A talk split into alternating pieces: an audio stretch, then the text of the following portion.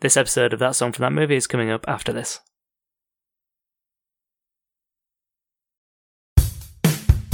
Hello and welcome to Field Off Screens, the sports movie podcast. I Yeah. really enjoyed this. Me too.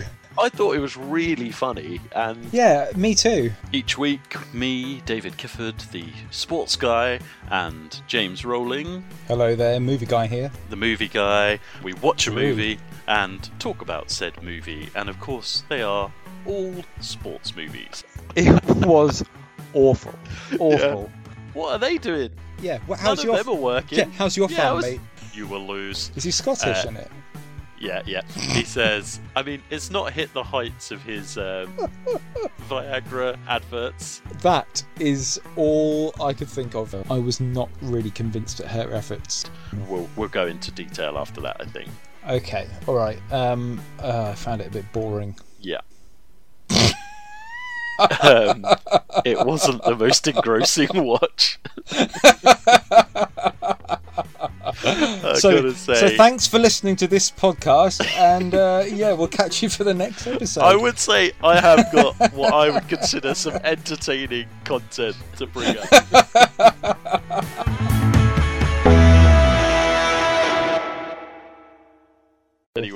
Never mind. sorry about that, everyone. There's always next year. Yeah.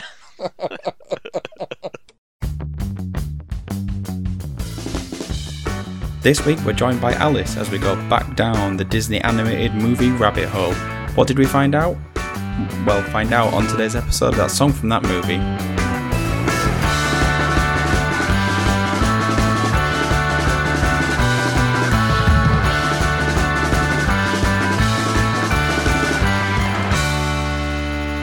Who loves you? Jesus? It's taking me too long to answer that question. The answer is you do. Thank you for joining that song from that movie, the journey through the very best and worst of movie songs. I am your host, Tweedledee Trick, and it's an honour to have him here on the podcast today. For you see, today is his unbirthday, Alex. Yeah. Yeah, it is, yeah. Very fortunate because my actual birthday is every other day. You like the Queen, but like times 150. Yeah. No, 75. Because times 150 would get you more towards 300. Sure. And he took the red pill to see just how far the rabbit hole goes. Ben, it was a lozenge. the pills are metaphorical. What did I eat then? What have you been watching this week? Uh, not much, just TV, unfortunately. Um, Vigil, uh, which is going to be really out of date by the time this episode comes out because it finished like three weeks ago. Was it H again? Uh, it was, yeah. Knew it. Which is weird because there is no H in Vigil, but uh, they, they still somehow managed to uh, to work it. But there is an I. Ooh.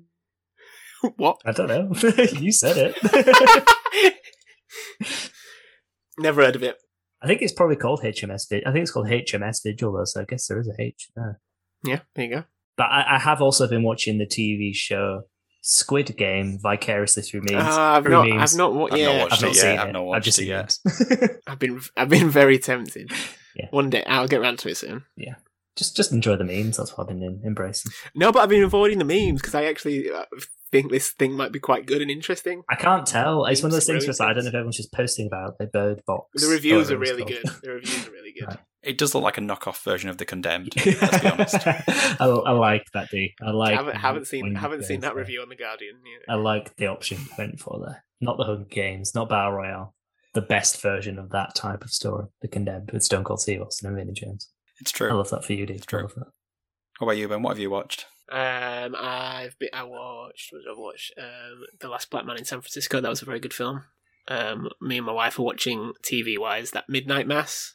Um, yes, What? I've heard of The, things. like the Christmas thing? No, no, the one by the guy who did um the uh, Haunting of Hill House. Yeah, is it good? Is it is it worth watching?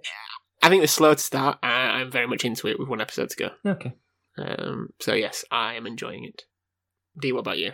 Well, other than PUBG, of course. of course. Um, Is it still going? It's like Never. it's like five years old. But anyway, we've watched the very first, because I, I mentioned before on the podcast, we'd started watching the anime My Hero Academia. Uh, uh, yeah, I have also watched this.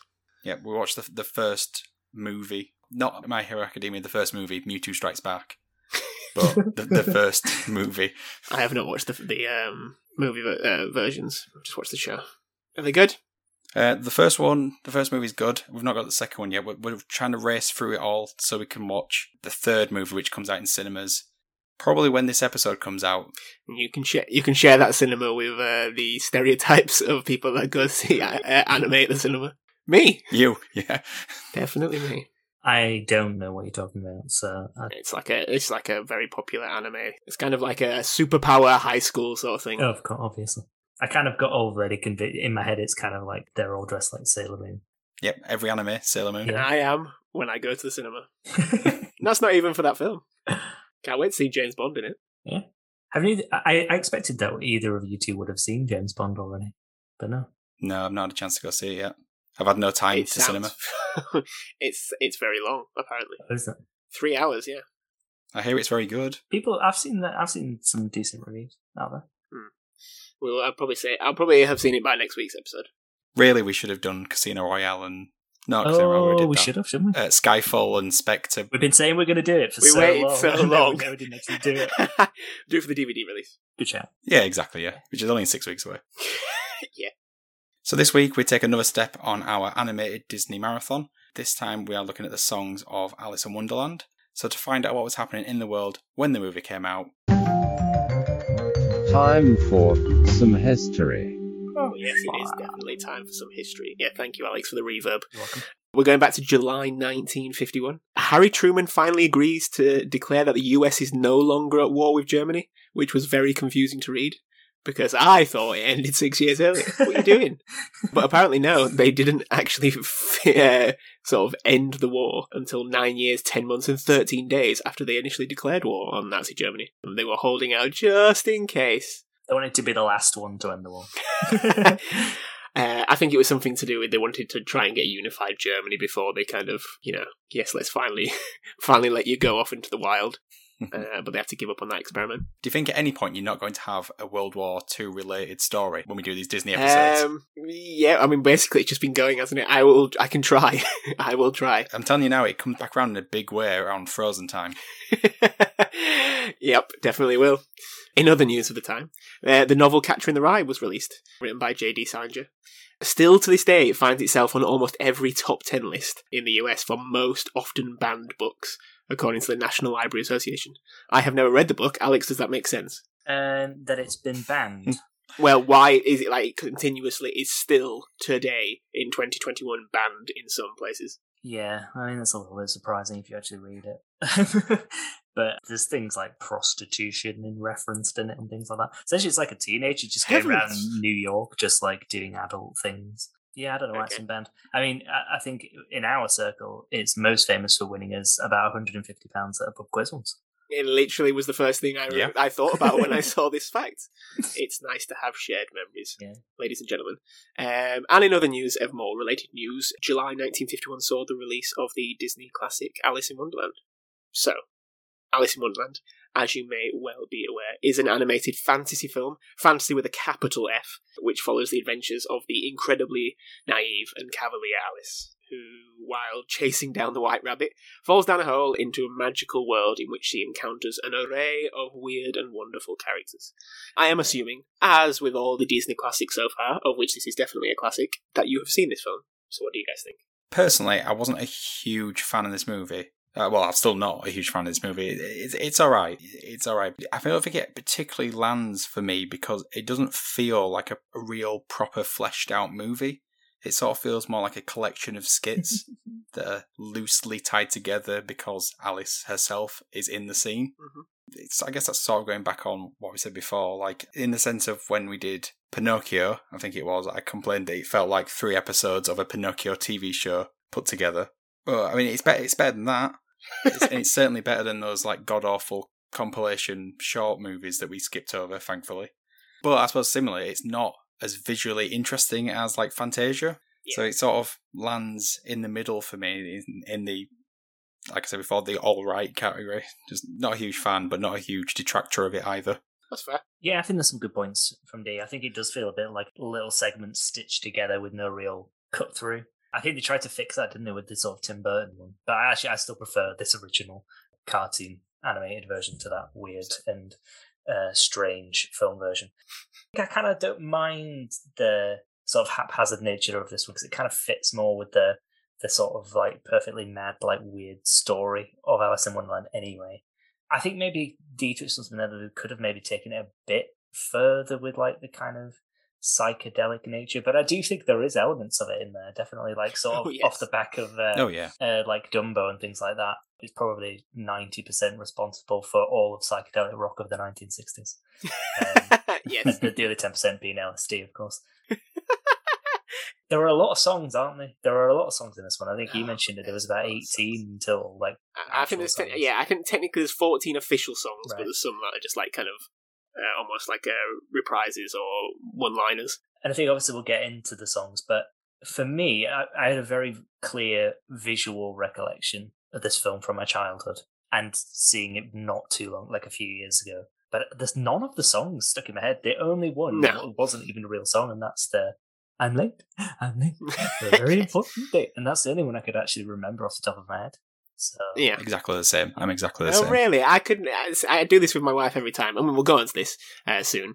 But yeah, I could name a few, but she always names more. Sigh. Um, but yeah, I, I'm kind of the same. Um, what I watched it back the other day, and there's something I don't know if it's being an adult, but there's something I always find quite jarring. And I can take all the fantastical stuff down the line, but it's the connection of what happens to get there when it's just like, oh, there's a rabbit talking, let's go into this place, and everything is really normal until at the end she's like, you know what, I might not get out of here. and then there's like, you know, kind of like a, a slightly somber moment. But other than that, she's just like, oh wow, yeah, all these weird things are happening. takes all in a It's a bit weird. stride. Yeah, incredibly, like almost too, like when she's falling down the rabbit hole, she's like, well, this is a bit of a sort of a slight bother. but other than that, yeah, the characters, there's so many famous characters in here. And I know it's hard to sort of compliment a film, I guess, if the, if the characters are from the source material, but I associate them with this film and my childhood connection to this film.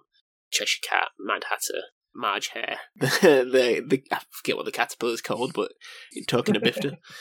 There's a lot of great moments. Uh, Queen of Hearts.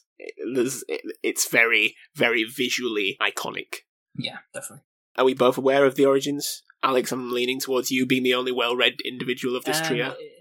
the origins of the story itself. Yes. Well, obviously it's Lewis Carroll. I think um, Alice was was like his. Oh, she she was she was a real person, but I can't remember the actual relation. I can't remember whether she was his niece or, or whether she was like the the daughter of like a friend or something, and she used to be at, round at his house. Or and he wrote the story for her. I can't remember the full the full details. You, you're more or less right. We'll go into it soon. Yeah, I'm um, the the relation. I'm not sure off the top of my head, but yes, he regaled these stories while they were often on a boat. It was these three sisters, of which Alice was one of them. And yeah, he made these stories personally for her. Um, I think she encouraged him to publish them, and he did. And yes, here we are. So the original story is known as Alice's Adventures in Wonderland, which was written in 1865 by Lewis Carroll, as I said and he described his protagonist Alice as wildly curious, which I would definitely go with. And yeah, there's there's a lot of sort of modern critics, especially recently, like kind of praise the development of the of this sort of female character. And I was thinking, compared to sort of the female protagonist we've had so far, Cinderella, Snow White, she's a lot more assertive. She's a lot more articulate, uh, while still uh, like still possessing like a lot of sort of virtues, innocence, politeness that you get with those two characters. But she's uh, a lot more confident. She definitely drives the story, doesn't she? Yeah. I guess much more than everyone. Definitely, yes, yeah. before. She don't take no shit. She definitely don't take no shit. Um, which sometimes gets her into bother.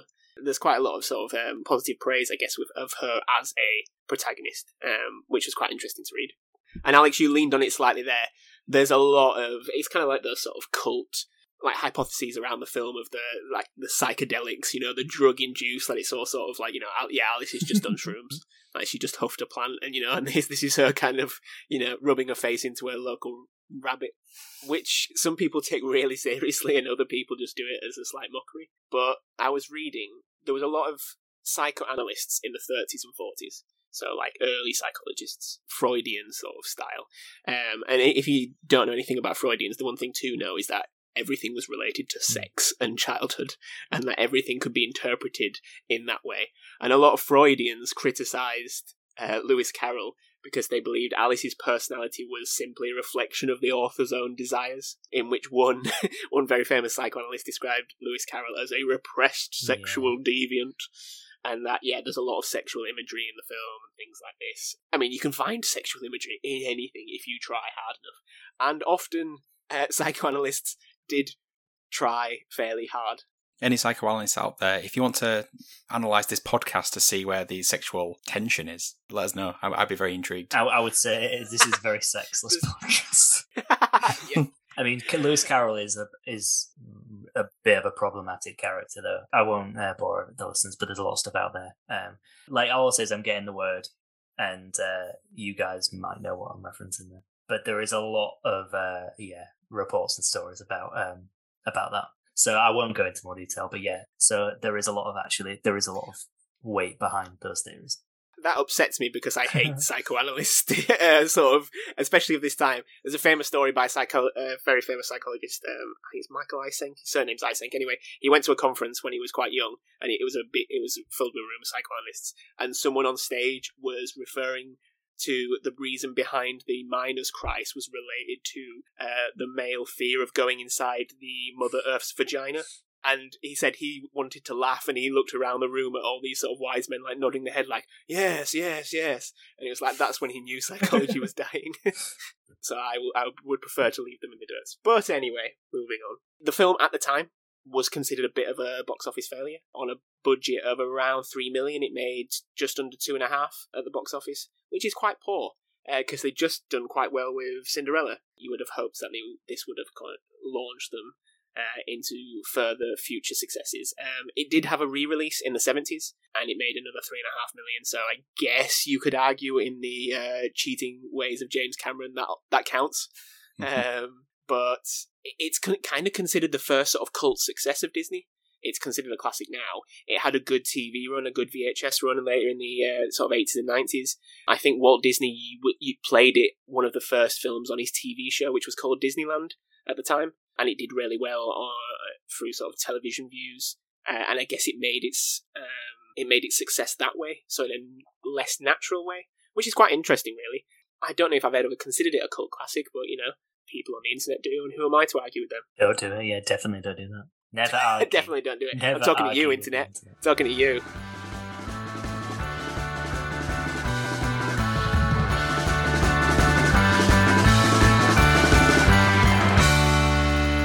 American listeners, this one's for you. Stamps.com has been an indispensable tool for nearly 1 million businesses. Stamps.com brings the services of the US Postal Service and UPS shipping right to your computer. Whether you're an office sending invoices, a side hustle Etsy shop, or a full blown warehouse shipping out orders, Stamps.com will make your life easier. All you need is a computer and a standard printer. No special supplies or equipment. Within minutes, you're up and running, printing official postage for any letter, any package, anywhere you want to send and you'll get exclusive discounts on postage from USPS and UPS. Once your mail is ready, just schedule a pickup or drop off. No traffic, no lines. Cut the confusion out of shopping. With Stamps.com's new Rate Advisor tool, you can compare shipping rates and timelines to easily find the best option. Save time and money with Stamps.com. There's no risk, and with the promo code POD, you'll get special offer that includes 4 week free trial plus free postage and a digital scale. No long term commitments or contracts. Just go to Stamps.com, click on the microphone at the top of the homepage and type in POD. That's Stamps.com. Promo code POD. Stamps.com. Never go back to the post office again. There are a lot of songs in Alice in Wonderland. A lot of songs. In fact, the most number of songs in any Disney film. Ever, or up to this point, Um, ever. Uh, oh, ever, yes, ever. There is no Disney film that has more than 14 official songs. And off that, and this will be a slight disclaimer, we will not be covering 14 songs in detail because some of them are so small and so boring and so insignificant that uh, I will be wasting my breath and your capacity to listen to my musings by trying to spin a yarn. So we're going to focus on a few select standout ones and I'm going to ask Alex and Dietrich to be pulled along with me through that. If you two will be so kind. Go on then. Sounds so so so enthusiastic. Feel free to refer to the podcast from here on as some songs from some parts of the movie. Just just as catchy. Um, so yeah, originally when they were looking at making the soundtrack, Walt Disney wanted to capture some of the poems in the book. Uh, again, I'm not familiar with the source material, but apparently there are a lot of poems. He brought on the great Frank Churchill, originally in 1939, so 12 years before the film came out, to write the songs for this film. Frank Churchill we've spoken about already on this podcast in relation to previous Disney films. And if you may remember, he did not have best of luck with Walt Disney. They had a lot of arguments. Um, he committed suicide in, I think, the early 1940s. And none of his songs were chosen for this film. Walt Disney clearly didn't like any. I think a few of them were sort of like pulled apart and some parts were taken. But the f- film was supposed to come out in the 40s and they just kept pushing it back. So he then went, Walt Disney, to Tin Pan Alley, which we've also covered. Tin Pan Alley was a place in New York where a lot of staff writers, musicians, composers worked. So it's just a street in New York. They wrote a lot of the songs for Cinderella, uh, and I think in future D- Disney films that we'll come onto, they covered a lot on there. And again, they wrote, I think, do- a few dozen songs, and Walt Disney wasn't a fan of any of them either. Um, it sounds like he's a man who's hard to please. Yes. Shock horror. Although there was one song that he did like, and one song that made it into the film, and to me, spoiler, probably the best song, which is the Unbirthday song. So we- we've gone from Frank Churchill to zero, Tin Pan Alley to one. Where do the other thirteen come from? They come from a composer named Sammy Fain, which I think is a very, very cool name, and lyricist Bob Hilliard, not as cool, sorry Bob, to do the rest of the songs from the film. Sammy Fain was a, or at least is now, a nine times nominated individual for Best Original Song at the Oscars. He had won twice uh, for Calamity Jane, which is a pretty decent film, and a film I have never even heard of called Love is a Many Splendid Thing, which Oh, I'm judging by the name is probably from around the 40s. Doesn't sound like the kind of uh, film that would get made today. Oh, it's a horrifying name for a film. It is. Love is a many splendid thing. And yeah, he will again also come up in other Disney films in this series. But you've kind of alluded to it. Could you really only name the sort of song in inverted commas from the White Rabbit from this film? Yeah, I'd actually go as far as to say that when I listened to the songs, there was only one other that I recognised, and that was the Unbirthday song. Every other one, I was like, don't recognise any of these. I am literally the same. Especially the I the guess, which kind of like is almost the lead song, which we'll cover soon. Not not the actual title track, but the one that Alice, the first song that Alice sings. I had no recollection of that at all. The Westlife song. Westlife song? We got a little world own. All right. I thought you were. I, I thought Westlife had actually covered one They of these songs, did. and I was about to scramble to YouTube.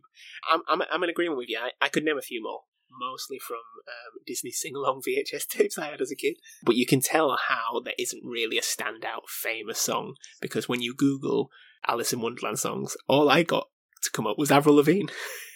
Uh, yeah, and I didn't even know Yeah, what that was from. No, no, no. I assumed it was from the new one. Is it not from the was new it one? from? But what's the new one? As in Well, the, the, new. the Tim Burton ones. But there's two, isn't there? So I don't know Yeah. which one it was from. I didn't even grace it with a listen. No, I didn't either. I was like, I'm not. I'm not putting my Good. ears towards that. Good. No.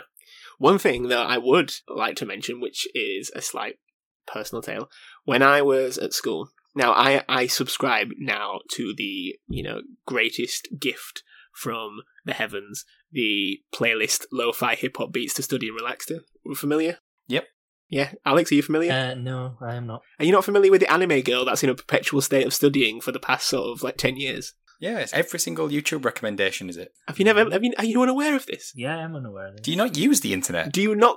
yeah, I was about to say. Are you aware of lo-fi music, Alex? Uh, not really. He's not Oh really a my concept God, of so out of I'm- touch. I am So out of touch with his J.D. Salingers and his Lewis Carrolls quite out of touch. And his books. and his and his books and his words. It's kind of like a very almost dreamlike sort of soft R and B element. I I don't know how you describe it, D. I would describe it as lo-fi hip hop beats to study to. Okay, there you go. Google it after this, Alex, I and will you will never feel more settled. But my point is, my first introduction to sort of lo-fi dreamscape music was a YouTuber called Pogo who did remixes of Alice in Wonderland. And I, I think a lot of sort of dreamy lo-fi music it fits quite well with that sort of escapism. You know, it's kind of losing yourself in a headspace. Go listen to Pogo's music after this. Oh, perfect. And that's the last I'll mention that before I get into the actual songs that you guys are here for. While Alex leaves us to go and look. Oh, What's lo-fi. Lo lo-fi R and B, Lo-fi hip hop beats to study slash relax to. not to sleep slash chill to. I mean, you can do also that as well, but it's you can, it's a girl, it's a little anime girl in a in a like bedroom studying. Uh, with a window in the background, Yeah, maybe and a cat. looking out to the world. Oh, okay, yeah, she's got headphones on with like a red That's and the green one. sweater. That's the one. Just you know, you- honestly, that's the greatest playlist ever. They both say live on them at the moment. Yeah, because they're live. Oh, They're just yeah, always they- they're running. still going. They're always running. Oh, They're I not, it's not like an actual playlist. They never stop. Yeah. Oh, there's thirty six thousand people watching it right now. I'm one of them. it gets me through this podcast. okay, well, I'll give it a listen after this, and uh, I'll report back. The first song of the film is so titled Alice in Wonderland. It is the title card song, of which we are used to with the Disney films so far. They always seem to have a title card song. In this case, it's performed by the Jud Conlon Chorus and the Mellomen. Very cool name. Uh, what do we think of this one? It's like I say, it's a fairly common place to start with the, the Disney uh, animated features we've gone through. Yeah, uh, allow me to get up my notes from the song entitled Cinderella from the movie Cinderella. I've nailed my colours to the mast for this podcast when it comes to opening credits, so I think you know I appreciate this opening for what it is, even if at this stage we have covered five or six and they're all the same. End. I'm surprised you save your notes. I know. They just go in a notepad. I've, I've I watched the film like two days ago. I listened to the song a few times. It, it's disappeared mostly from my head. Something about over and underland, uh, which I think is a clever line, and that's about it. Yeah, I, I, I, yeah, I've got literally nothing else to add. The only thing I'll say is that there is a so on on CBBC, which I watch more than anything else nowadays. They do like pantos every year, and there is an Alice in Wonderland one, and the theme from that is more stuck in my head right now than the actual theme for this Disney film. Can you give us a give us a Go on. you know two step? He just goes Alice in Wonderland. Yeah, I'm sold. I'm sold. Yeah, sounds bad. Yeah. I mean, there are more lyrics to it, but that part just like just goes, just you know, lives rent free, as Dean said many times on this podcast. Yes, no, definitely. Um, uh, yeah, I'm the same. It's very it's very meh, which is most of the songs in this. Oh, I've got cramp. Oh, I've got cramp. Oh God. We're keeping this in. this is definitely saying. Okay. What was I saying? Um, I believe what you said was, "I've got cramp." Oh. Something like something like that. Did we notice that the intro didn't have a book opening? oh, did it not? I've not. I've not noticed. it that, was no. just painted stills. Yes, I did see. Yeah, now that you mention that, yeah, big progression. or a downgrade, or a downgrade. Yeah, it, Uh, seems- yeah. it comes across as cheaper. And it's funny, isn't it? Because it's literally a book. This one as Yeah. well. I mean, they, they lean heavily on the source material, I guess. Yeah, so far they've all been sort of, you know, 1800 young adult children's stories. I'm, I'm trying to think for the other films in. I wonder when they stop that. Because we've got Peter Pan to come, Lady and the Tramp, Yeah, oh, yeah. Sword in the Stone. Sword in the Stone, uh, Sleeping Beauty. 101 Dalmatians is a is a book. Is Lady and a Tramp? Oh, that I don't know. Anyway, similar to other songs that we've covered in other Disney podcasts, this song is a very famous, apparently, jazz standard. Should have guessed that. which is still one of the most baffling things that I've learned going through these early Disney films. That famous uh, jazz musicians they love to cover Disney songs. Change the key, but Dave Brubeck, Oscar Peterson, Bill Evans, they've all got albums dedicated to the music of Alice in Wonderland, or have put it on sort of their famous albums. A few like critics, uh, I was kind of reading jazz critics say some of their best works. Bill Evans, I think especially, is apparently this song. yeah, I just find it weird. Like even like sort of the the the lyrics like to be sung. Um, I always think when I think of uh, sort of like someone singing jazz for some reason, Louis Armstrong's gruff voice always comes in. I'm not going to do the impression again because I can't do that.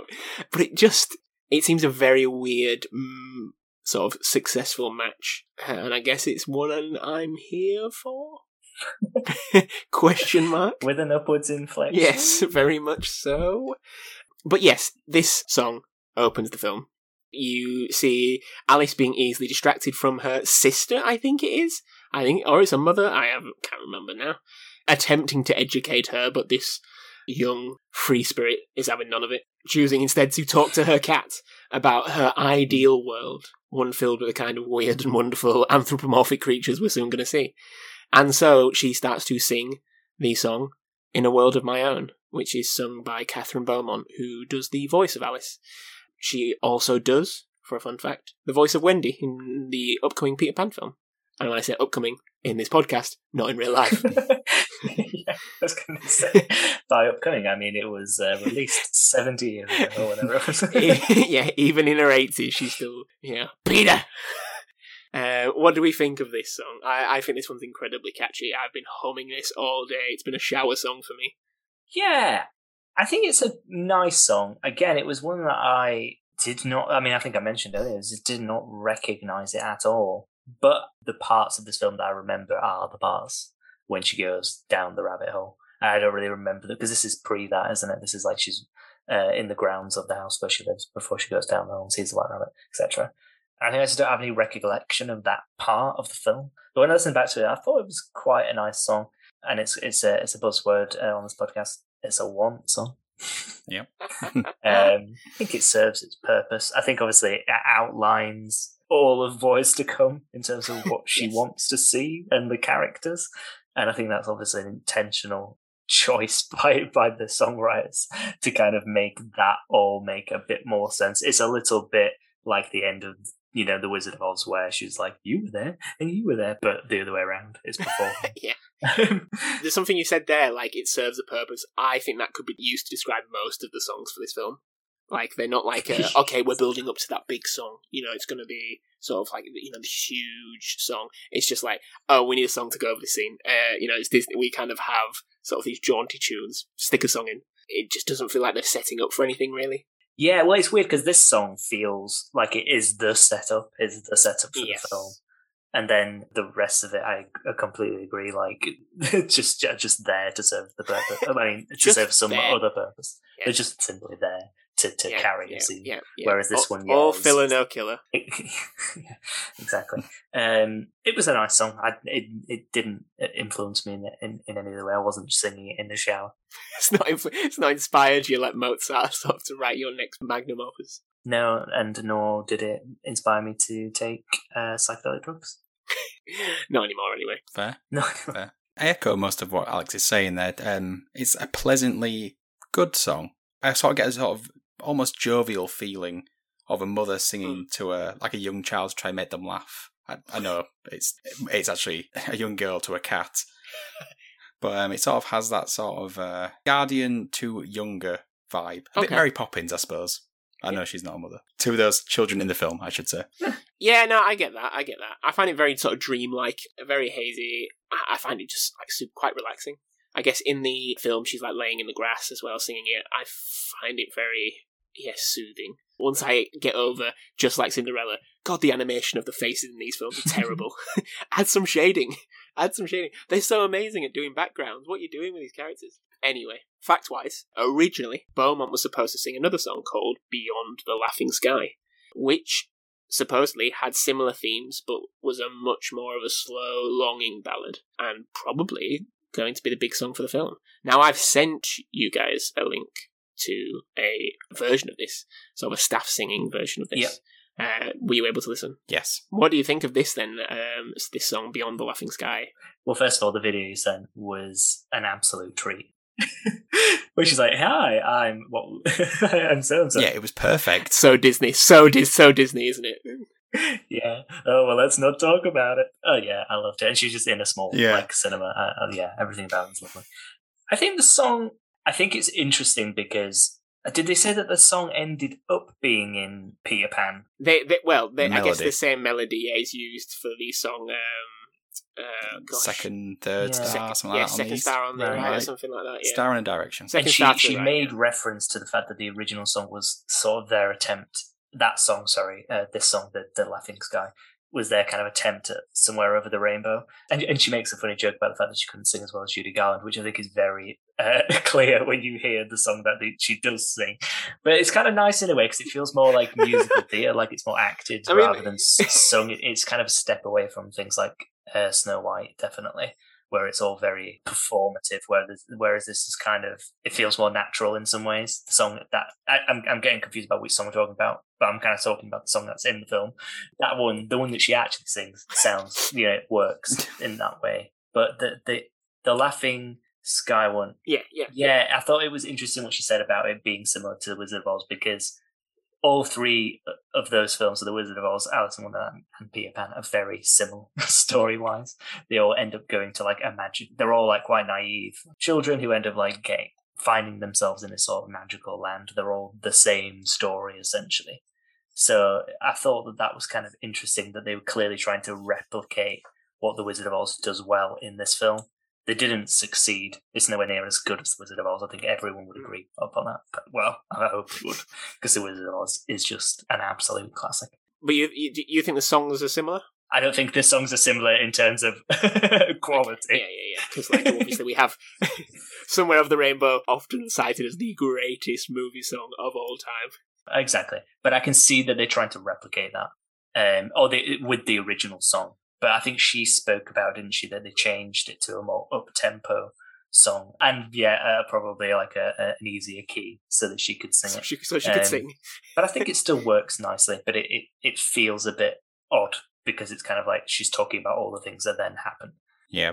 Thematically, it's maybe too close to Somewhere Over the Rainbow. That's what I was saying. And it's a beautiful song, but I think the song they picked does fit the, the feeling of the film better. I agree. I agree. Yeah. yeah, definitely. to put it on a postcard. To put it on a postcard, yeah, yeah, that's that should be our motto. I also liked, uh, fun fact again for you guys, that uh, something I wasn't aware of, that they often performed a lot of these songs or the scenes in live action and then sort of superimposed it into animation. So Kathryn Beaumont, as a sort of young actress, did a lot of these scenes, uh, and then and the artist sort of drew her and then drew her into the film. Uh, and they did the same for Peter Pan, which I didn't know they did. No, I didn't. I was really surprised when I saw that as well. But I, I was No. like, it kind of makes sense, I guess. But yeah, it was interesting to see her acting the bits out, and then uh, and then the animation and how similar it was. So that brings then to part one of our look at the songs from Alice in Wonderland. We didn't get very far through them, I apologise. But we'll be back next week, next Thursday, with another episode. Or if you're listening to this in the future, just go and hit play now. So see you next week, or see you in a few seconds. Bye!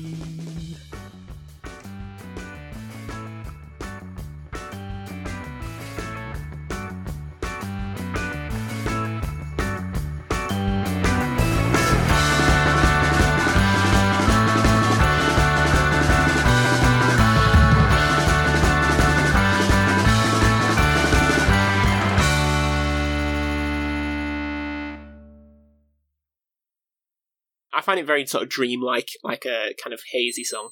Uh, oh, my pacemaker. My pies are done.